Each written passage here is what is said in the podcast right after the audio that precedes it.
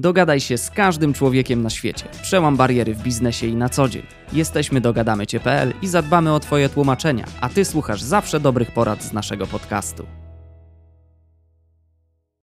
Google, Google, Google, no różnie się słyszy, więc ja na dzisiejsze potrzeby ograniczę się po prostu do polskiego Google. Dokumenty Google chyba zna każdy, jedni z nich już korzystali, inni dopiero skorzystają, ale jednak warto wiedzieć, że tworzenie i edycja to tylko podstawowe funkcje tego pakietu, a oferuje nam on o wiele, wiele więcej. Słowem wstępu dokumenty Google to bezpłatne narzędzie, które umożliwia tworzenie arkuszy kalkulacyjnych, prezentacji, tekstów czy formularzy do, do tworzenia ankiet. Żeby z nich korzystać, wystarczy nam konto Google, które przy okazji udostępnia nam 15 GB miejsca na dysku, a jeśli to dla nas za mało, to oczywiście możemy sobie tę przestrzeń powiększyć za pośrednictwem odpowiedniej waluty. Podstawową zaletą dokumentów jest to, że można z nich korzystać zarówno w wersji online, jak i offline. Dzięki temu wystarczy zalogować się z dowolnego urządzenia na konto Google i już mamy dostęp do wszystkich naszych plików. Możemy też oczywiście pobrać pakiet na komputer i pracować offline, a po podłączeniu do sieci wszystko nam się ładnie z dyskiem zsynchronizuje.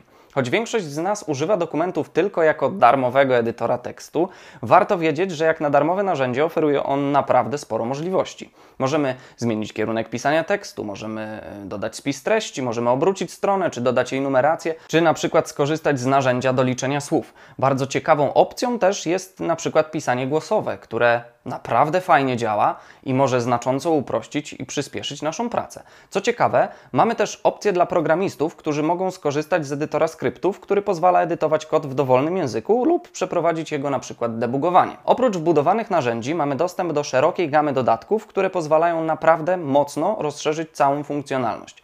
Na przykład jeśli chcemy uporządkować różne procesy w firmie, obieg dokumentów czy stworzyć strukturę organizacyjną, możemy ściągnąć sobie diagrams.net, który umożliwi nam tworzenie różnego rodzaju diagramów, flowchartów czy mockupów. A jeśli na przykład piszemy teksty, może przydać nam się SEO Assistant, który będzie cennym wsparciem, jeśli piszemy treści pod SEO.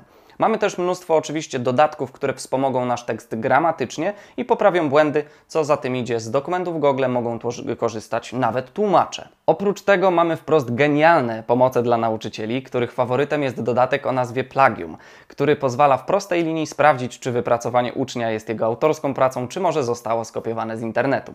No i mają też do dyspozycji całą masę dodatków ułatwiających tworzenie testów yy, i pomocy naukowych. Nie zabraknie też oczywiście dodatków dla naukowców, którzy mogą skorzystać z MathType, który wykona za nich bardzo skomplikowane obliczenia matematyczne, lub na przykład EasyBeep, który w prosty sposób pozwoli wygenerować przypisy do cytatów użytych w pracach naukowych.